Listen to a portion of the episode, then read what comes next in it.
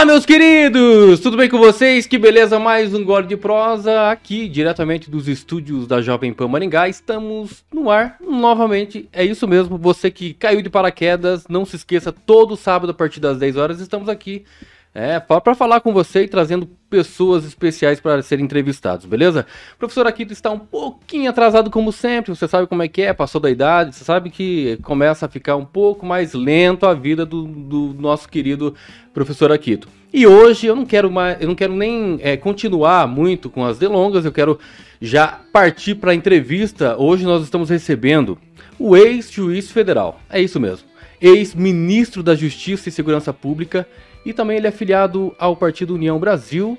É ele, Sérgio Moro. Seja bem-vindo a um Gole de Prosa, Sérgio Moro. Tudo bem, Kim? Prazer estar aqui falando em Maringá, na Jovem Pan Maringá e também falando para um Gole de Prosa. Grande prazer. Que beleza, é isso mesmo, um convidado ilustre e é de Maringá, isso que é o mais interessante. Maringá, o que, que você me conta aí, o que, que você tem de maior lembrança de Maringá, já para começar aí o nosso programa? Eu falo brincando aqui, mãos limpas, mas pé vermelho. né? Então eu nasci em Maringá, saí da cidade apenas ali aos 24 anos, é, definitivamente, né? E, mas tenho familiares aqui, minha mãe ainda mora em Maringá, então eu sempre venho, que, sempre que possível eu visito aqui Maringá. Olha, é, é muito difícil você falar tudo, mas eu tive uma infância normal, a cidade ela cresceu muito, evidentemente, desde quando eu nasci até quando eu, até quando eu saí. Estudei no Colégio Santa Cruz, aqui em Maringá, das Irmãs Carmelitas. Até tive visitando recentemente lá uma volta às origens. Né? Acho que toda nova jornada é bacana você fazer isso. E também estudei no Colégio Gastão Vidigal, a escola pública ali na, perto da, da Universidade Estadual de Maringá. Depois fiz o curso de Direito na, na UEM. É. Preciso ir lá, inclusive. Mas e depois saí quando passei no concurso para juiz. Beleza. Eu queria saber do senhor, Sérgio Moro, o seguinte: direito. Por que direito? Porque eu, eu falo, eu sempre faço esse questionamento para as pessoas que se formaram, às vezes é, tiveram aí uma vida na magistratura, ou até mesmo no Ministério Público, né? Ou até, até mesmo como advogado.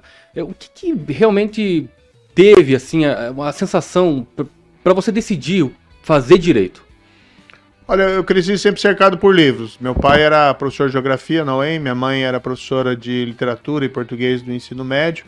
Então eu sempre li muito, sempre fui um bom aluno, ia bem em matemática, física, mas gostava preferencialmente, talvez pelas leituras lá de casa, de ciências humanas. Né? E na época eu, pensando no que eu iria fazer de faculdade, é, vislumbrava duas opções: jornalismo ou direito. Jornalismo na época não tinha o curso aqui em Maringá e eu estava muito apegado à cidade, não queria sair naquele momento.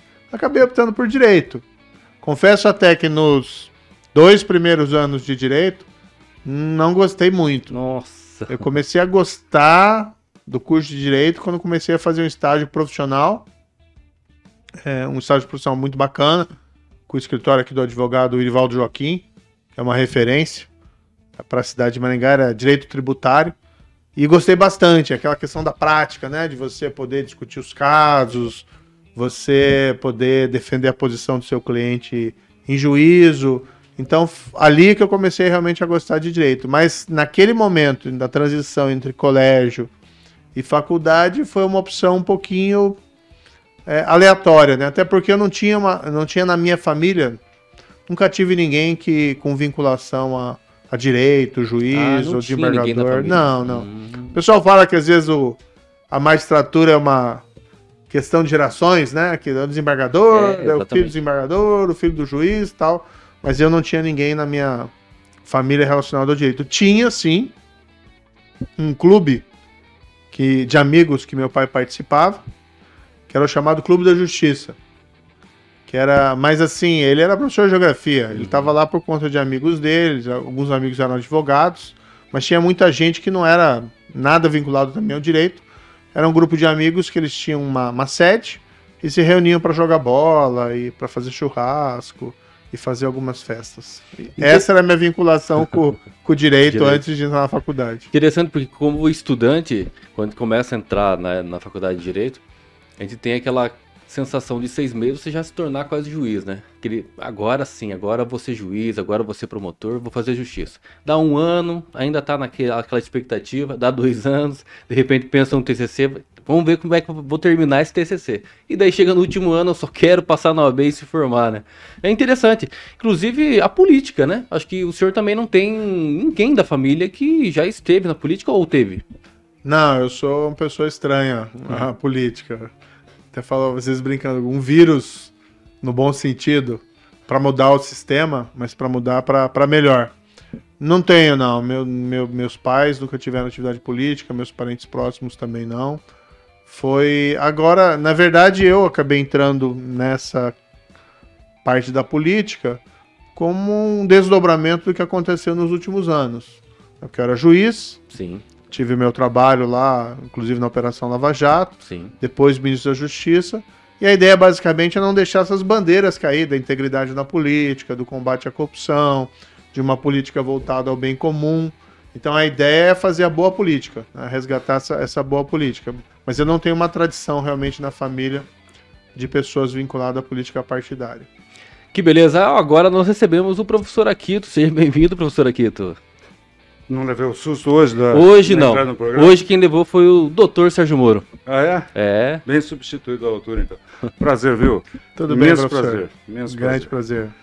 É bom conhecê-lo ao vivo, porque eu conhecia em banners nas praças, né? Que a gente Uhum. até ajudou a levantar aqui. Em 2015 teve um banner lindo. Você deve ter visto, visto a imagem, né? Aqui em Maringá, com a catedral ao fundo. Foi realmente momento muito marcante. Foi uma das maiores, não foi?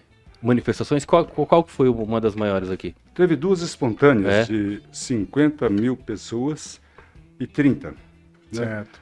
Agora, com um gancho, com um motivador, que aí era todos somos Moro, é, sem dúvida a maior de Maringá, sem dúvida. Mas é um prazer recebê-lo aqui.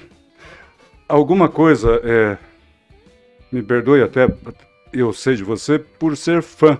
Né? Fique tranquilo. É, meus filhos já serviram tilápia ao molho apimentado, É. yakimeshi e camarão frito.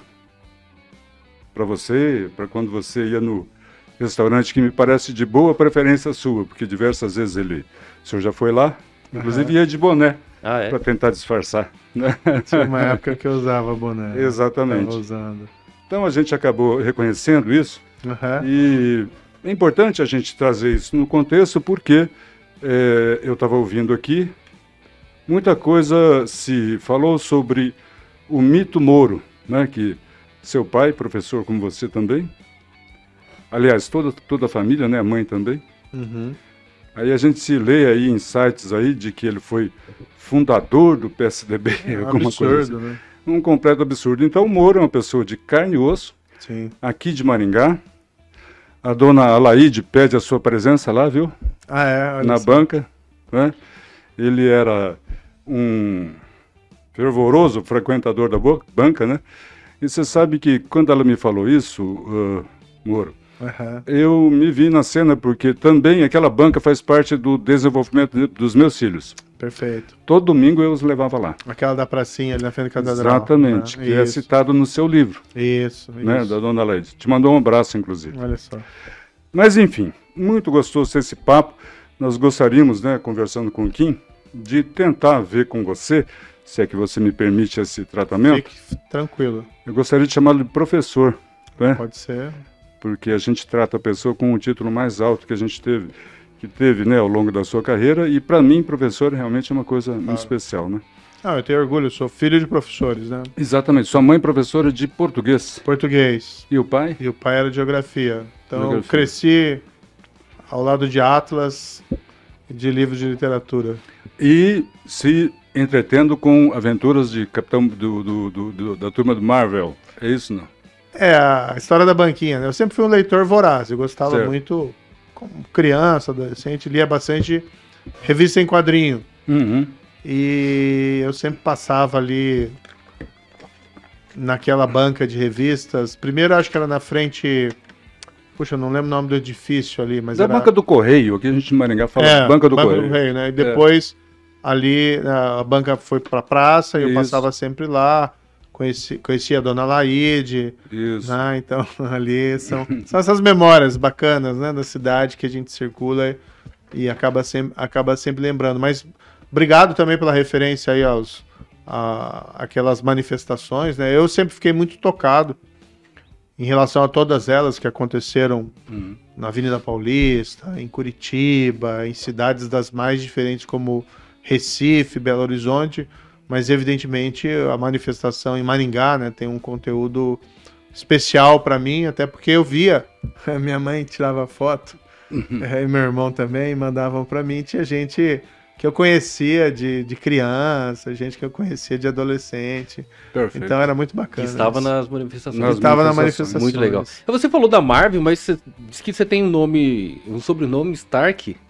Tem como o é que Stark, é? é. Co- Conta, conta, conta pra nós como Pois é que é esse eu negócio. só queria rechear essa pergunta, porque, Aham. olha, é, como o Kim já adiantou, tem Stark de um lado, Tony Stark, o Homem de Ferro. Isso, A sua esposa tem Wolf, isso. não é? Que, é, que nós temos da Marvel também, né? Diversos heróis até com Wolf, né? E nós temos você que foi visto, isso é inegável, né? Pode chamar de sebastianismo do que for, né? Mas foi visto realmente como uma pessoa que pudesse ter aí, né? E teve, né? Uma interferência no processo institucional no sentido de mudar, né? Uhum. As diretrizes desse país. E nós mudamos, né? Quando eu digo nós, eu me incluo, como incluo Claro. todas as manifestações de rua que tiveram. Foram aquelas, a meu ver, a força motriz até que deve ter motivado as pessoas que estavam no processo, inclusive você, acredito eu. Né? Então, parece que tem um cabalismo aí. E a vara dele era a décima terceira. 13. É verdade. Tem um cabalismo aí ou não? É, olha, é, eu sempre disse que o trabalho na Operação Lava Jato foi um trabalho institucional, Uhum. mas foram também as pessoas nas ruas, a opinião pública, que possibilitou que o processo andasse, que os processos andassem, porque a gente tem uma tradição aqui no Brasil que é a impunidade dos poderosos. Ah, então, é, o, o Brasil ainda é uma república de privilégio, e o principal deles é o privilégio da impunidade. Rouba e não é punido. Na Lava Jato a gente conseguiu mudar esse padrão. né? Foi um momento que a gente viu pessoas poderosas, donos de empreiteiras, não porque eram donos de empreiteiras, mas porque pagaram suborno para obter favores, principalmente ali na Petrobras, é, presidente da Câmara, presidente da República, senadores, respondendo pelos crimes que, que praticaram, sendo julgados como tem que ser. Em qualquer país civilizado, qualquer democracia que se pretenda moderna, a lei tem que valer para todo mundo. Uhum. Então foram essas manifestações, esse trabalho institucional. E, e, e, claro, também tem o valor dos indivíduos, porque se você não tem os indivíduos certos no local e no momento certo, é, é impossível. E eu acho que ali houve uma espécie de convergência Uhum. De vários indivíduos em posição-chave. Eu na primeira instância, é, na, na segunda instância, os desembargadores lá do Tribunal Regional Federal, como o João Pedro Gebran, depois no STF, o, o ministro Teori Zavascki, o, o ministro Félix Fischer no STJ, além de to- vários outros personagens que possibilitaram que esse trabalho fosse feito. É, da questão do sobrenome, né, o meu sobrenome Moro é italiano. Né, diz que é um sobrenome até bastante comum na Itália. Teve um ex-primeiro-ministro que foi assassinado, inclusive. Mas o, se tem parentesco, é, é muito distante. né? Tomara que seja só na coincidência do nome, né? É. Esperamos aí. E da parte da minha mãe é Stark, que vem do, da, da Alemanha. Que a gente até falava brincando lá. Não sei se é o Stark do, do Homem de Ferro ou é o Stark do Game of Thrones, Ah, né? é verdade. Tem mais do que me Eu duro que os dois já, já morreram, né? Morreu tanto o Tony Stark lá no Mas vamos filme ver da se o Tony Marvel. Stark volta, hein? Ou o Sérgio Muro Stark, né? É, né? Deixa E- eu fazer uma pergunta, Maurício, já que você está Claro. brincando de Marvel aí. Vamos lá. Eu fiz uma analogia aqui. Metaverso é um assunto que está cada vez mais presente, né? Pé próximo de nós. Vamos imaginar, eh, professor, que nós tivéssemos um país aí, né? Pode, podia até se chamar Nárnia, ou alguma coisa próxima de Nárnia, misturando com o Brasil, no qual né, você ficasse milionário vendendo Avon, no qual as grandes empresas procurassem talento incansavelmente eh, em todos os locais, notadamente nos serviços mais difíceis e com menos qualificação dentro de zoológicos. Vamos imaginar um país em que as pessoas emprestassem seus sítios para que as pessoas usufruíssem desse, dele né, da maneira que quisessem, suas coberturas de praia.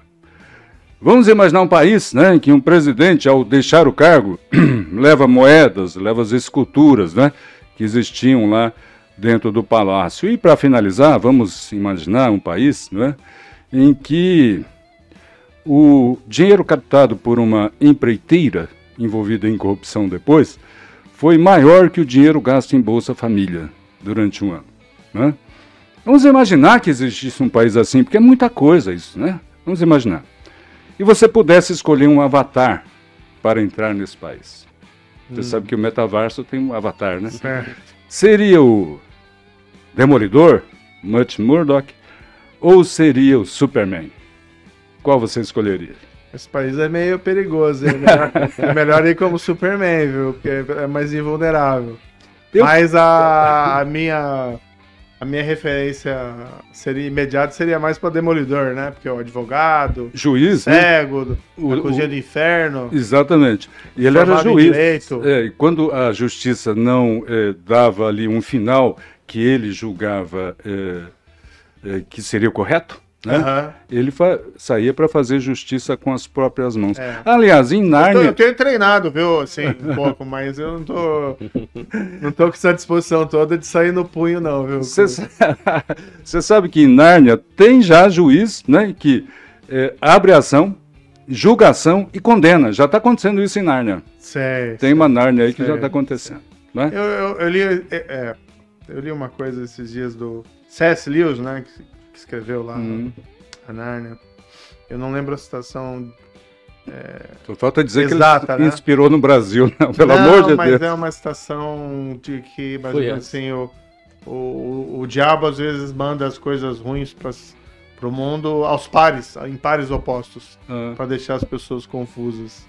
Entendi. É, enfim. Não, é uma reflexão interessante. Já tem explicação. É. Já estamos tirando alguma coisa nova é. do Moro, né? Aqui, porque é, é, é, esse debate em torno da sua claro. É, entrada na política, você que é um calouro, podemos achar, sim, sim. chamar assim na política, e quem vem do rigorosismo né, do judiciário, deve ter sentido um mundo bem difícil de lidar, né? Imagino. Não, eu sinto bastante. Eu, na verdade, quando fui para o Ministério da Justiça, embora seja uma função política, eu sempre me vi mais como um técnico.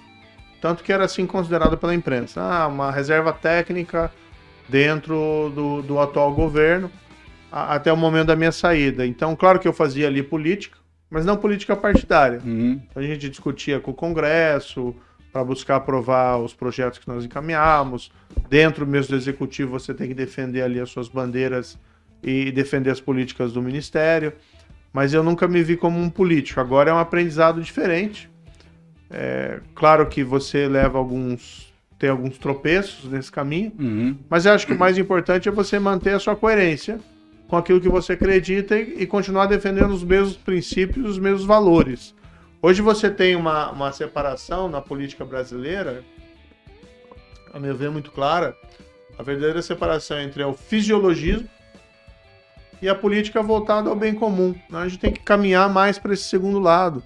Recuperar aquela ideia que não é nem política nova, não é nem política velha, é política clássica. Os gregos já falavam isso, olha, política é para buscar o bem comum. E quando você não tem isso, quando você tem a política buscando o interesse privado, o interesse próprio, o interesse especial, você tem uma degeneração da política. A crise nossa hoje, claro que ela é econômica, as Sim, pessoas estão sofrendo no certeza, bolso. bastante, né? Mas a crise é ética também. E as duas coisas estão juntas, estão vinculadas. Perfeito. O, o Sérgio, é o seguinte, aí com relação né, a, ao Paraná mesmo, você sabe que nós estamos sofrendo um pouquinho aí, ou sofremos né, um pouco com os pedágios. Né? No Paraná aí tivemos aí alguns preços bastante exorbitantes com as empresas que geriam né, todo o pedágio. Hoje, suspenso, né? Até que no, novo edital seja proposto aí, inclusive o governo federal, juntamente com o governo do estado, estão nessa juntos. O que seria viável hoje para a gente tentar mudar um pouco e diminuir o impacto, né, do pedágio que tá que estava muito alto para nós aqui paranaenses? Quem é o, os contratos de concessão anteriores foram mal feitos. Isso ficou ó, evidenciado. Um, pelo preço exorbitante dos pedágios, uhum. que afetava às vezes até o direito das pessoas de livremente se locomover. Você vai vir fazer uma viagem, você vai pensar, puxa, é o custo do pedágio. E afetava até mesmo o custo da produção, da logística aqui do Paraná, hum. deixando o Paraná em uma desvantagem competitiva em relação a outros estados, é, que a logística era mais barata. Do outro lado, as empresas prometeram mundos e fundos de duplicação e de melhoria do sistema viário e fizeram muito pouco. Ah, então tinha a promessa lá que iam duplicar totalmente a rodovia do café. E cadê a rodovia duplicada? É. Como é que fica? Então a gente foi enganado nesse período. E além disso, isso passou pela minha mão quando eu era juiz, teve casos de corrupção. Né? Inclusive, uma das concessionárias admitiu e fez um acordo com o Ministério Público, no qual se comprometeu a reduzir o preço do pedágio, um acordo de leniência. Foi naquela praça lá de Jacarezinho, uhum. que era um preço absurdo pelo serviço prestado. O que, que tem que ser feito? A gente tem que conservar nossas estradas e melhorar a infraestrutura logística. Porque se a gente não pensar em modernizar nossas estradas com duplicação ou de outro meio, uhum. daqui a um tempo elas vão estar saturadas. Como a gente já vê, às vezes até em estradas duplicadas, que acabam tendo uma saturação pelo movimento. O pedágio é um meio relevante para você financiar, porque você cobra das pessoas que mais usam a estrada, então, de certa maneira, ele é justo. Agora, o que não pode ter é essa combinação de preço exorbitante, obras não realizadas e casos de corrupção relacionados a essas duas falhas anteriores. Precisa, a meu ver, ter uma nova concessão, mas em termos diferentes, que você consiga misturar ali preços sejam razoáveis e com objetivos de melhoria da estrada que sejam compatíveis com o preço cobrado, respeitando, evidentemente, alguma margem de lucro das empresas. Mas o sistema anterior é tudo que deu errado. É um exemplo exatamente do que não pode ser feito. E veja, são contratos longos, né? 30 anos. Uhum. Então Bra... o Paraná pagou 30 anos de erro por conta dos contratos de concessão que foram feitos lá na década de 90.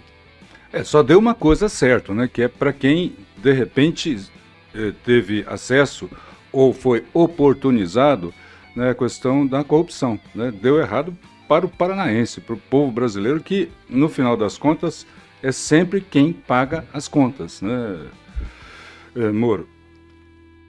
Eu estava te ouvindo na resposta anterior e para mim, eu acompanho política desde 1959 foi o ano que eu nasci. Por que, que eu digo isso? Em 1960, meu pai se tornou vereador e ficou aqui é, no exercício do mandato 32 anos. Né? Não sei se por orgulho, ou não, ele morreu pobre, né? mesmo depois de todos esses mandatos. E que, na verdade, é muito diferente do exercício da, do cargo público hoje, que parece que já é sinônimo de ficar rico, né? salvo raras, raras exceções. Né? Então, para mim, ter na cena né, o debate ideológico, para mim, é muito importante. Nunca, em nenhum outro momento da história republicana brasileira, nós tivemos, dentro das eleições, né, a questão ideológica tão pesada como, como tem agora. Principalmente com a minha geração, né, é, preocupada com o futuro, no qual nós não estaremos. Sim, né? sim. Estarão nossos filhos e netos. Né? Nesse sentido, você acha importante o governo claro, tem que se preocupar com a questão republicana, com a questão para o bem da população, tem que se preocupar em não ter o fisiologismo, mas, em sua opinião, é importante a definição ideológica agora? E se for, o senhor se definiria como progressista ou conservador? Eu acho que esses rótulos são um pouquinho complicados, né? Porque eu vejo muita gente se auto-intitulando progressista, uhum. você vai ver na prática a pessoa que é, por exemplo, a impunidade da grande corrupção. Uhum. Né? Tem um grupo de advogados aí, inclusive, que defende abertamente. Ah, se o crime já aconteceu, por que, que tem que punir alguém, né? Então, é, e se auto-intitulam progressistas. Tem duas coisas que a gente tem que desconfiar. Uma pessoa que se auto-intitula jurista e outra que se auto-intitula é progressista. Acho que a gente tem que. A virtude muitas vezes está no centro. Né? Uhum. Você tem que ter posições políticas moderadas. Tá? Tem que ter um grande pragmatismo. Eu gosto muito daquela expressão, né? não importa a cor do gato desde que ele pegue o rato. A gente tem que resolver o problema das pessoas. A pessoa está sofrendo com inflação alta. A pessoa está sofrendo com falta de emprego. A pessoa está se sentindo insegura. Porque a, a pandemia está caminhando para o fim e as pessoas voltaram a circular. Isso faz com que a criminalidade também se eleve, uma criminalidade que já era alta. Então as pessoas querem soluções reais para os problemas dela, mais do que ficar nesse embate ideológico. Então acho que isso que nós, nós temos que buscar, entendeu? Eu não me colocaria facilmente nesses rótulos. Nesses eu acho que eu bem. sou uma pessoa eh, de centro-direita, tá? É, agora, tem umas questões que são básicas, que prescindem de você definir se você é de direita ou de esquerda. Por exemplo, roubar é errado. Então, simples assim. Tanto à direita quanto à esquerda. Tanto a direita quanto a esquerda. Se roubou, meu amigo, a pessoa é um ladrão. Tem que ser punida pela lei. Se defende Marx ou defende Adam Smith, não faz diferença nenhuma. Entendeu? Uhum. E quem. Outra coisa que a gente tem errado na nossa política: idolatria de político. Né? Você tratar pessoas como é, algo superior do que elas realmente são Uhum. ignorando muitas vezes os erros, os defeitos, é um erro básico na, básico na política. Eu acho que é a postura, é, professor Aquito, até que a gente recomenda na academia, quando ensina aos alunos, você tem um natural ceticismo Sim. em relação, seja postulados da ciência, seja em relação ao que as pessoas falam. Então desconfie um pouquinho né, do, do político, desconfie um pouquinho daquelas pessoas que muitas vezes tentam te convencer pela palavra, e você tem que analisar o quê? O histórico da pessoa, a credibilidade. Ah, então, muita gente aí sempre falou so- contra a corrupção. Tivemos lá o. Foi a primeira vez que eu votei para presidente Uhum. a eleição lá de 1990, do, do primeiro eleição presidencial, Collor, Collor. e Lula. O Collor se apresentava como um lutador contra privilégios, contra a corrupção. É. Depois foi empichado pelo esquema do PC Farias. Uhum. né? Depois entrou, foi investigado na Lava Jato por esquemas de corrupção. Pois é, mas nesse contexto eu queria eh, fazer mais uma provocação. Claro. Nós temos, graças a Deus, uma demo- democracia no país, né? mas só que é um país que nós temos 50% de, gra- eh, de graduados analfabetos funcionais. Né? E nós temos aí uma taxa de alfa- analfabetização muito grande no país ainda, não vou me lembrar. Né? Então, é, são esses votos dessas pessoas que constroem a democracia. Eu quero contextualizar o seguinte, agora a minha visão pessoal e de boa parte das pessoas que estavam na manifestação. Havia uma torcida muito grande para que o senhor fosse para o Supremo Tribunal Federal. Sei. Porque ali o senhor ficaria ali de uma forma vitalícia. Né? E o cargo de presidente, numa democracia baseada nesses dados que eu te falei, né, acaba me lembrando uma frase do Churchill. A frase é mais ou menos assim: a democracia é a pior forma de governo imaginável, a, a, a exceção de todas as outras que foram experimentadas. Né? Então, eh, eu percebo e entendo o que se falou em relação a Collor, né? agora, infelizmente, né, nessa feliz democracia que a gente tem que ter, nós ficamos aos sabores né, de decisões que não são técnicas às vezes. Né? Aí eu vou votar que ele é bonito, ele, eu vou votar porque ele salvou né, alguém que estava caindo de uma janela, sei lá, alguma coisa assim. Nós tivemos já vereador mais votado de toda a história de Maringá, foi porque ele atuou no caso do menino Lô, né? O, não vou me lembrar o nome agora, já lembro. Né? Foi o, o vereador mais votado, um advogado, né? Da história da cidade. Então, por isso que a gente torcia né, para que o senhor fosse para o Supremo, né? porque haveria uma garantia para a população que estava nas ruas, né, fazendo um movimento que eu nunca vi em todos os 60 anos de vida que eu tive das pessoas acreditarem. Por que estavam acreditando? Porque tinha um juiz maluco em Curitiba né, que estava dando respostas. Né? É, eu tenho um processo contra um, um deputado, não vou citar o nome aqui agora, porque não é o caso, né, em que ele apresentou 13 notas fiscais sequenciais nas- no seu cotão de uma mesma empresa ao longo de três anos. E faz dois anos que eu indiquei isso ao Ministério Público Federal e até agora nada. Então, o sentimento de impunidade da população, Moro, é muito grande. né? Claro. Tem mecanismos, tem Ministério Público? Tem. Eu fui lá, eu levei lá. E ah, dois anos depois eu não tive uma resposta. Aliás, fui processado por esses deputados, estou pagando uma multa da- para a Justiça Eleitoral. É, É. Então, isso desencoraja claro. né, a proatividade no exercício da democracia. Eu estou falando aqui com um ex-juiz, estou falando um cidadão comum falando com Temos que ex-juiz. chamar o demolidor. Seria o demolidor, no caso, né?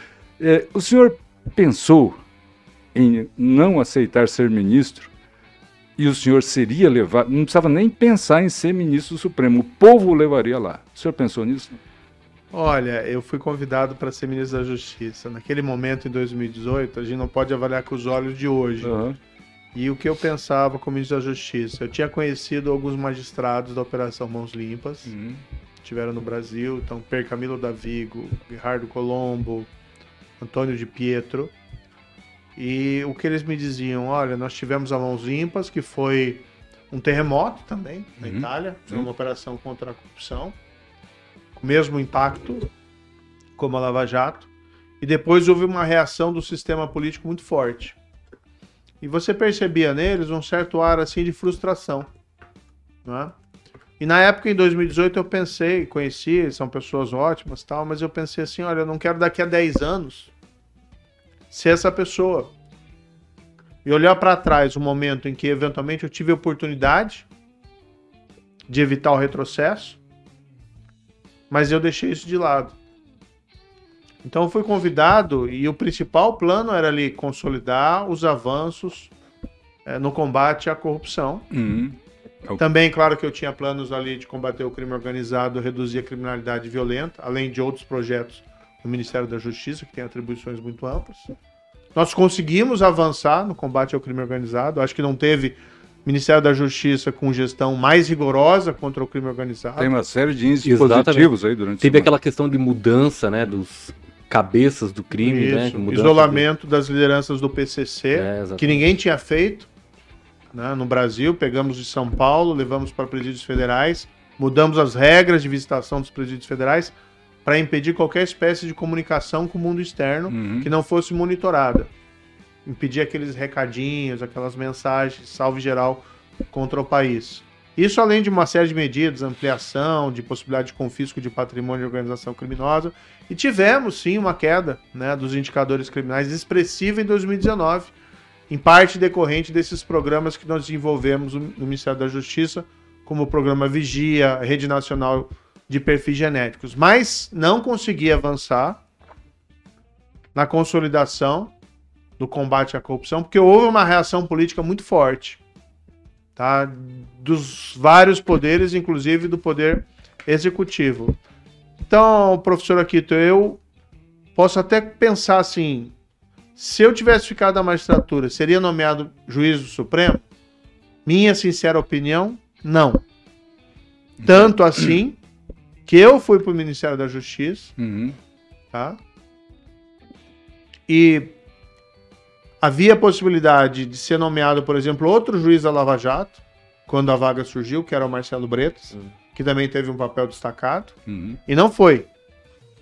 E os perfis dos ministros que foram nomeados são bastante distantes dos perfis dos juízes e embargadores que atuaram na Operação Lava Jato. Sim. Então, assim, eu não acho que isso teria acontecido. Claro que Entendi. são as hipóteses, Claro. né? No fundo, o que você teve foi uma reação muito forte do mundo político, querendo voltar à impunidade dos poderosos, que é a história da nossa república, a república de privilégios. Por isso que nesse momento, né, a pessoa, ah, mas por que você vai para a política, é um terreno meio pantanoso e tal? Olha, eu, acima de tudo, sou um lutador, então vou levantar essas bandeiras e vou lá defender. É difícil, é difícil, mas vou lá. Vai ser uma voz. É uma voz importante e a gente consegue, ainda que talvez não consiga fazer tudo que a gente sonha, Uhum. a gente consegue pequenas vitórias e consiga, consegue ir mudando a vida das pessoas para melhor. Mas já deu para perceber que o terreno do- da política é bem pantanoso, né? Kim? É. Eh, Falando ainda do Supremo Tribunal Federal, eh, Sérgio Moro, eh, tem uma questão assim, por exemplo, do ministro Alexandre de Moraes, né?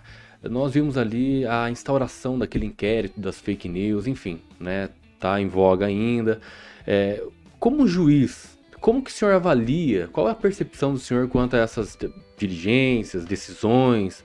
Eh, porque assim, a impressão é que a população muitas vezes tem é que a vítima disso tudo é o próprio ministro, ah, ele mesmo o acusa, ele mesmo, por exemplo, julga, né, ele faz as diligências, ele pede as, as diligências e acaba julgando.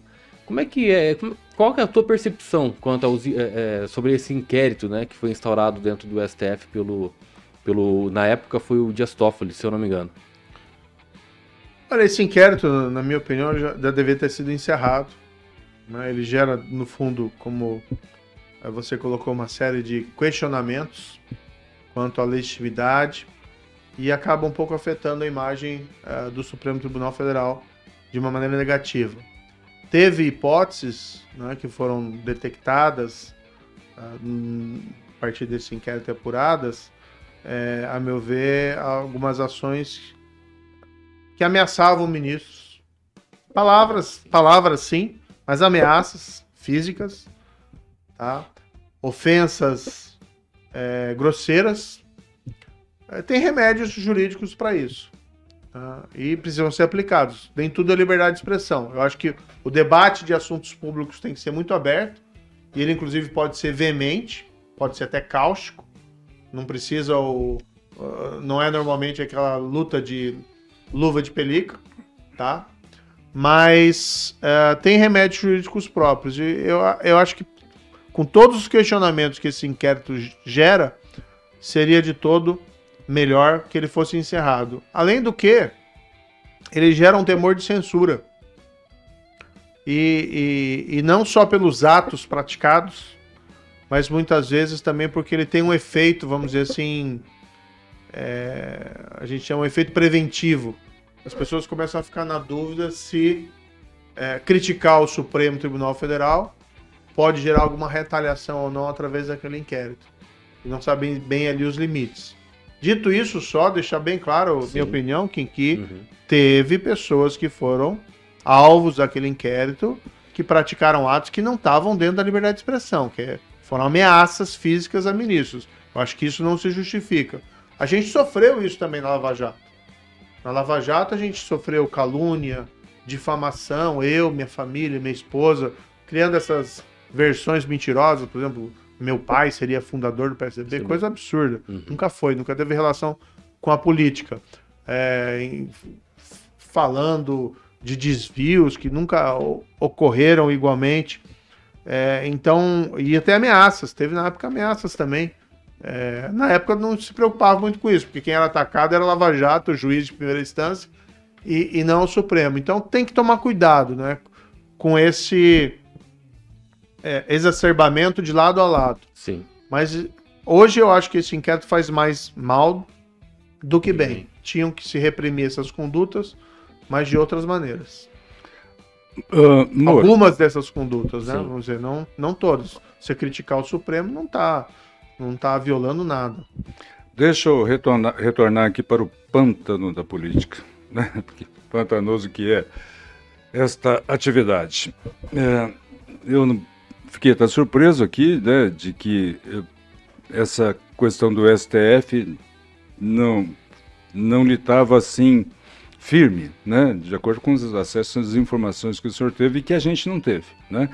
E até por isso eu não quero eh, entrar no mérito, né, dessa questão desse, desse afastamento do Ministério da Justiça, porque eu não tenho acesso a todos os detalhes, né? E eu, e eu sou um político ativo agora, sem cargo, mas eh, eu sei que existem aí às vezes decisões que são tomadas e as pessoas podem não entender porque não têm acesso a todas as informações, né? Mas enfim, o terreno político pantanoso, né? eh, impediu aí essa sua pretensão de, de, de, de concorrer por São Paulo, que é o maior estado do Brasil. E o senhor, eu não preciso dizer aqui, né? Parece que a população acho que não esqueceu, né? Já foi é, apontado como uns 10, 20 homens mais influentes do mundo. Né? Então, é um capital moral e ético, principalmente, que eu acho que a gente tem que preservar. Né? Eu acho que essa significância que o senhor tem para nós, brasileiros, essa significância. Né? E foi questionada essa questão do senhor ir para São Paulo de uma maneira absurda. Por que absurda? Né? É a vantagem que de ser com um pouco mais de idade. Né? Nós tivemos aqui um episódio indecente né, de um cidadão né, que era presidente da República e ele apresentou como eh, domicílio eleitoral no Amapá né, uma, um, um centro eleitoral, né, o presidente Sarney. Uhum. O TSE negou isso, ele recorreu ao Supremo e ele foi legitimado como eleitor amapaense, né? Quando ele não tinha ligação nenhuma com o Amapá, uhum. toda a família Sarney é do Maranhão, todo mundo sabe, Sim. o mundo inteiro sabe, né? E agora, então, houve essa absurda decisão em relação à sua pretensão, que eu achei legítima enquanto representatividade né, eh, do, do Estado e representatividade do que o senhor representa, né, para nós e para o Estado aqui. Então, vejam. Agora, vindo, ou eu não diria nem voltando para o Paraná, porque você nunca saiu do Paraná. Né? É verdade. É. Mas isso está sendo questionado agora também. Né? A sua é, é, legitimidade e tranquilidade eleitoral para concorrer no Paraná. Uhum. Certo? Como é que o senhor vê isso? Há a possibilidade legal ou até fora do âmbito legal, porque essa questão do Amapá que eu citei do Sarney e, e a sua eleitoral, para mim, transpuseram os limites da legalidade. Há alguma ação política, há alguma condição legal de isso acontecer, do senhor não ser é, viável, é, candidatável? Olha, o que eu ouvi foi que o PT né, uhum. queria impugnar a meu registro de candidatura quando ele for feito lá na frente. O PT tem medo, por razões óbvias, da minha presença na política, uhum. porque primeiro a gente fala a verdade e depois a gente defende as coisas, integridade na política, aplicação da justiça, a gente fala a verdade em relação ao que aconteceu é, na Lava Jato. Essa decisão em São Paulo nos pegou de surpresa. Eu tinha ido para São Paulo a pedido do partido. Uhum.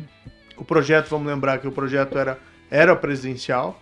Uhum. Então não faria diferença eu estar no Paraná ou, ou em São Paulo. Perfeito. Mas se não desse certo, havia uma, um pedido para que eu era o maior colégio eleitoral do país tal. Eu tenho meus vínculos ali com São Paulo, entre eles né, recebi a maior honraria do estado de São Paulo por conta desse trabalho contra o crime organizado das lideranças em São Paulo, recebi lá a Ordem do Ipiranga.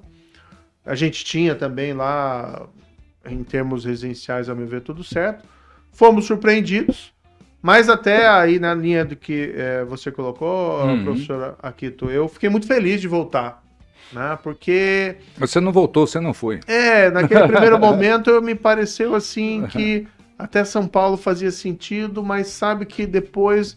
Eu gosto muito de São Paulo, né? Não me entenda mal mas nada como estar né, no Paraná, na minha terra, onde eu nasci, eu cresci, construí família e onde eu fiz o meu trabalho como juiz, não só na Operação Lava Jato, mas caso Banestado. Tive grandes casos aqui contra grandes traficantes de drogas, Fernandinho Beiramar. Então, é onde eu me sinto realmente em casa. Pode haver algum questionamento? Pode. É, nós estamos bastante seguros em relação à nossa posição jurídica, não temos uma preocupação em relação a isso. E agora, existe uma situação assim: o sistema político muitas vezes quer deixar de fora gente que tem essas mesmas bandeiras do que eu, integridade, política voltada ao bem comum. É, mas assim, não vejo um horizonte de preocupação. Eu estou bem tranquilo. É, nós estamos, inclusive, aqui rodando o Paraná, conversando com as pessoas para definir qual né, o que nós vamos exatamente concorrer aqui em 2022. Uhum. E nós estamos também formulando propostas. Né, eu estou defendendo aqui ó, cinco propostas para transformar o Paraná e o Brasil, vinculadas à, à questão do combate à corrupção, à segurança pública, ao emprego, é, à saúde e educação e também um Paraná de princípios, um Brasil de princípios e de valores. Né? Nós estamos, vamos, estamos apresentando e detalhando essas propostas nas próximas semanas. Pois é, mas quando o senhor diz Brasil de princípios e valores, eu o vejo sim com uma tinta de conservadorismo.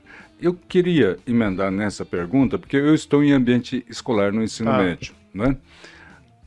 Existe uma covardia que se faz com a adultização precoce. Covardia. Covardia que eu digo por quê? Né, o que nós temos no cenário da educação são, numa turma de 40 alunos, 18 ou 20 laudados. Esse termo é usado no nosso meio porque uhum. é, é, laudo com algum problema, tá. déficit de atenção, hiperatividade. Entendeu? Certo. Então, ou o psicólogo está errado ou a sociedade está errada. Porque não pode produzir tantos laudados assim. Concorda? Uhum, né? Uhum. Alguma coisa está errada. Claro. Então, eu imputo isso né, essas políticas progressistas, né, de que de se propor essas, esses avanços como se todo avanço fosse positivo, e não é. Né? Nós tivemos aí na década de 60 e 70 diversas alternativas né, de ajuntamentos sociais promovidos pelos hippies da contracultura, contra tudo que está aí, né, e nenhuma delas sobreviveu. Nenhuma. Né? Não deu certo, isso é fato. Uhum. Né? Isso é fato, igual, igual a questão da democracia. Pode não ser o melhor, mas tem outro. Né?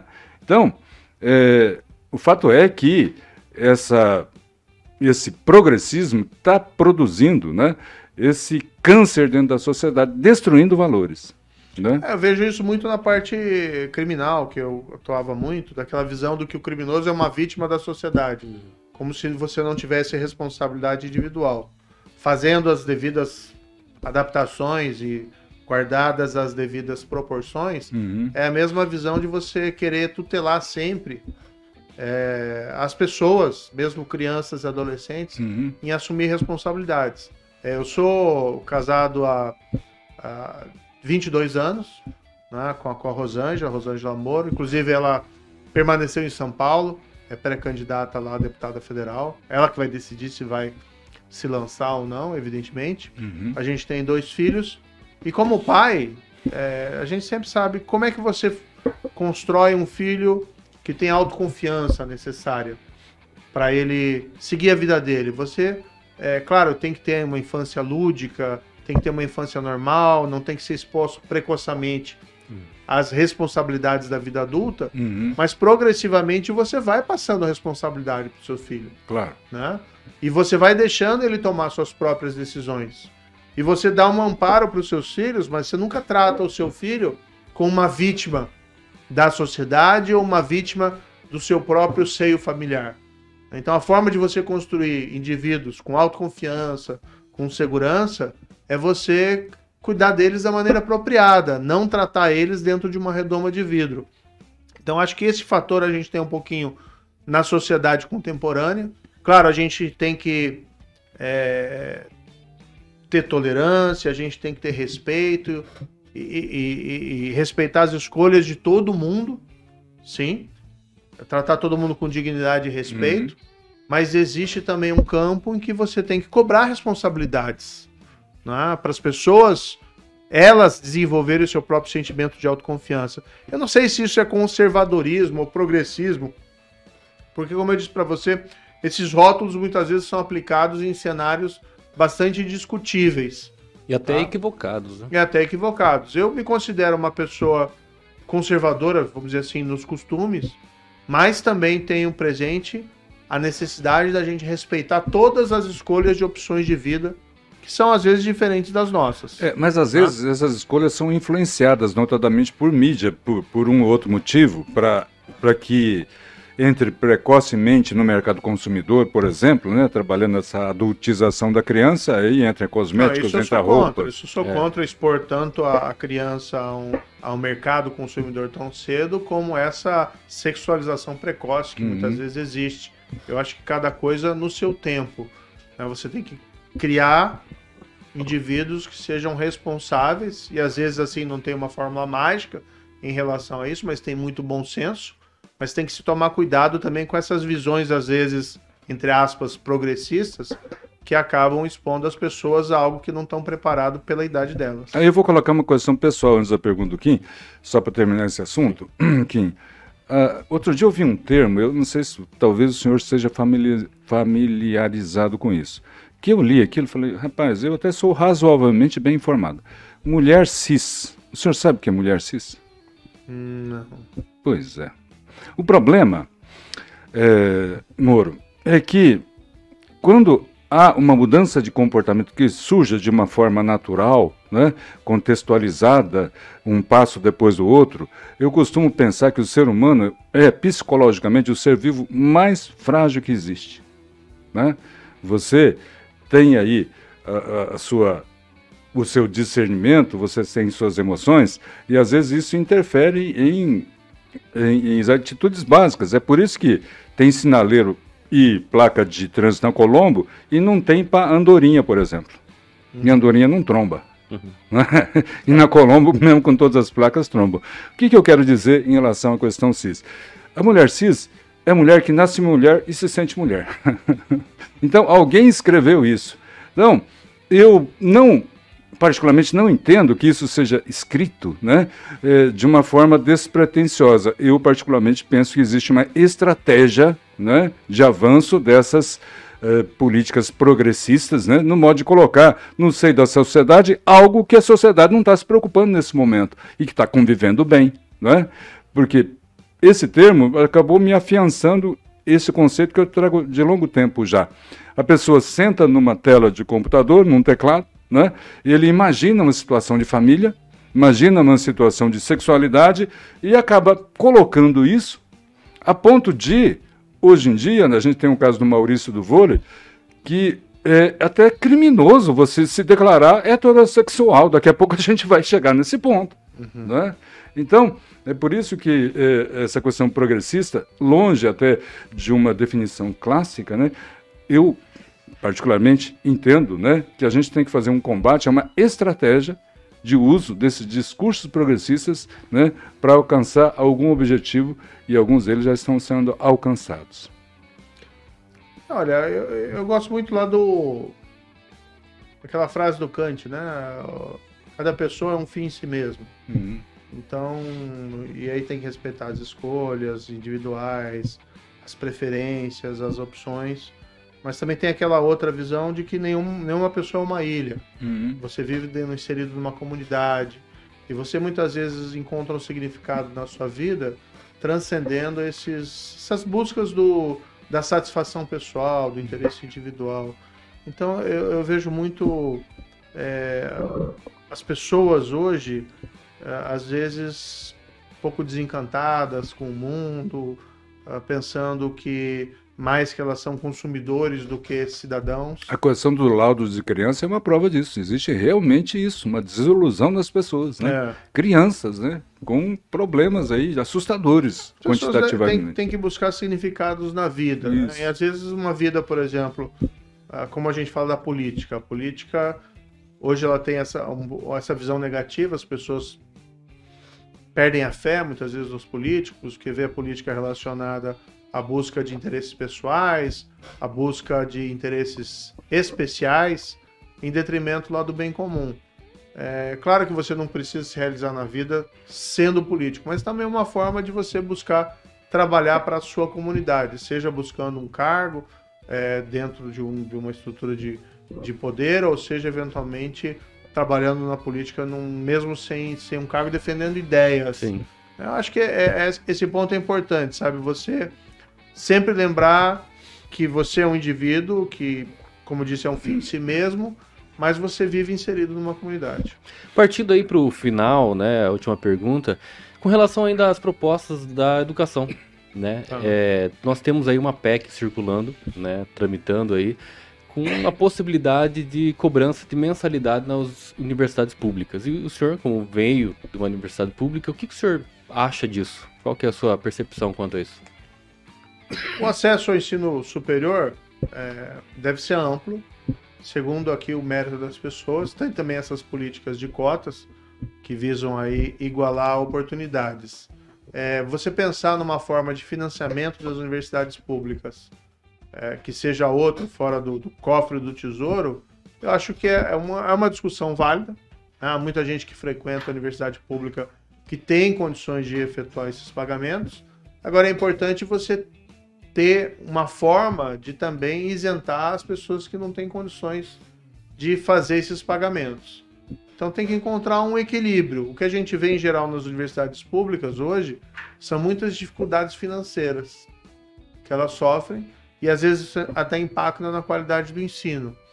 Tem que buscar novas formas de financiamento. Talvez a questão das mensalidades seja uma forma, desde que você tenha preservado um sistema de bolsas uh, bastante é, generoso para aqueles que não, não têm condições de pagar, ou você ter uma abertura da universidade pública ao setor privado, né, para que você consiga também buscar formas de financiamento de uma interação entre inovação, tecnologia dentro da universidade, que você consiga de alguma forma financiar e também modernizar nossas universidades. Veja que se a gente for pensar nos rankings mundiais das melhores universidades, o Brasil não está lá numa posição muito generosa.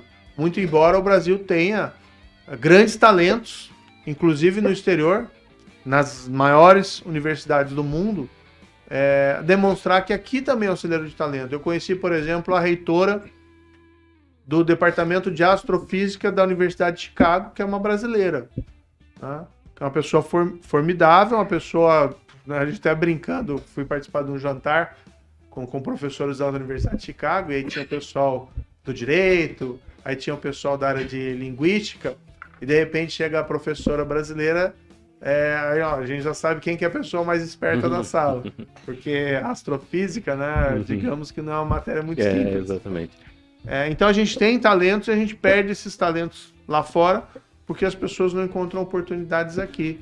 É, muitas vezes porque as nossas universidades é, precisam se abrir um pouquinho mais, a meu ver, a, a, interagir, não só globalmente, mas também interagir um pouco com o setor privado e aí buscar novas formas de financiamento. Mas a discussão é válida sobre a questão das mensalidades. Agora, como eu, eu sempre penso, o diabo mora nos detalhes. Né? Uhum. Né? Então, como é que vai se fazer isso? É, e ao mesmo tempo preservar um acesso universal é, em relação às universidades públicas. Então tem que tomar cuidado nesses detalhes. Perfeito. Hoje recebemos o ex-ministro e também é juiz Sérgio Moro aqui no Gole de Prosa e eu já queria deixar um espaço, Sérgio, é, deixar suas considerações e uma mensagem para o nosso público, né, do Gole de Prosa. Deixa eu também fazer minha despedida e deixar todo o tempo com o ministro. Com certeza. Né? Obrigado por elevar o nome de Maringá, né? E fica aqui um pedido de um manifestante, né? Que você, me permita chamá-lo assim, né? Uhum. É uma reserva, como eu já disse, política, moral e ética desse país, né? E que tomara, né? Que o seu caminho seja iluminado eh, sob esse prisma, de modo que lá na frente a gente possa ter um resultado republicano para tanta luta que foi feita levantando a bandeira com seu nome. Obrigado. Eu agradeço a oportunidade, Kim, a professora Quito. Para mim foi um grande prazer estar aqui em Maringá e falando especificamente com, com vocês dois. O, o que eu posso garantir, professor, é que eu, eu carrego meus princípios, meus valores que herdei dos meus pais. Acho que foram meus pais que sempre me ensinaram é, tentar fazer a coisa certa. Claro que às vezes a gente comete erros, mas você sempre tem aquela pretensão de acertar, de fazer a coisa certa. Acho que esse é o ponto essencial. E eu fiz assim na minha carreira de juiz, né, foram 22 anos. Fiz assim na minha carreira lá no Ministério da Justiça. Agi da mesma forma no setor privado e agora carrego isso para a política. É o que eu quero, é o que eu quero fazer. Então vou, como eu disse, não vou desistir Vou continuar levantando essas bandeiras, mas é, isso as pessoas podem ter certeza, especialmente aqui de Maringá, é, a gente sempre vai buscar fazer a coisa certa, ou seja, não é vitória a qualquer preço. Você não está nisso para conseguir um cargo, ou não está nisso para você é, ter alguma vaidade pessoal. Não, vamos. A ideia é continuar lutando pelas bandeiras que importam esse país que a integridade da política é política voltada ao bem comum para melhorar a vida das pessoas. E é isso que a gente quer fazer e não vamos abandonar jamais esses valores e esses princípios que eu carrego comigo desde sempre. E é isso. Tchau, professor Aquito. Um abraço, muito obrigado à audiência e vamos lá. É, curtir, comentar? Exatamente, não deixe de curtir. E se você não gostou, dê o seu dislike também, não tem problema, pode dar, né? Feedback é sempre importante. Comente, compartilhe sempre. E olha, mais uma entrevista especial aqui no Golo de Prosa. Tchau, Sérgio Moro. Tchau, professor Aquito. E até mais. E ó, não esqueçam, não perca a esperança do Brasil. Valeu, tchau.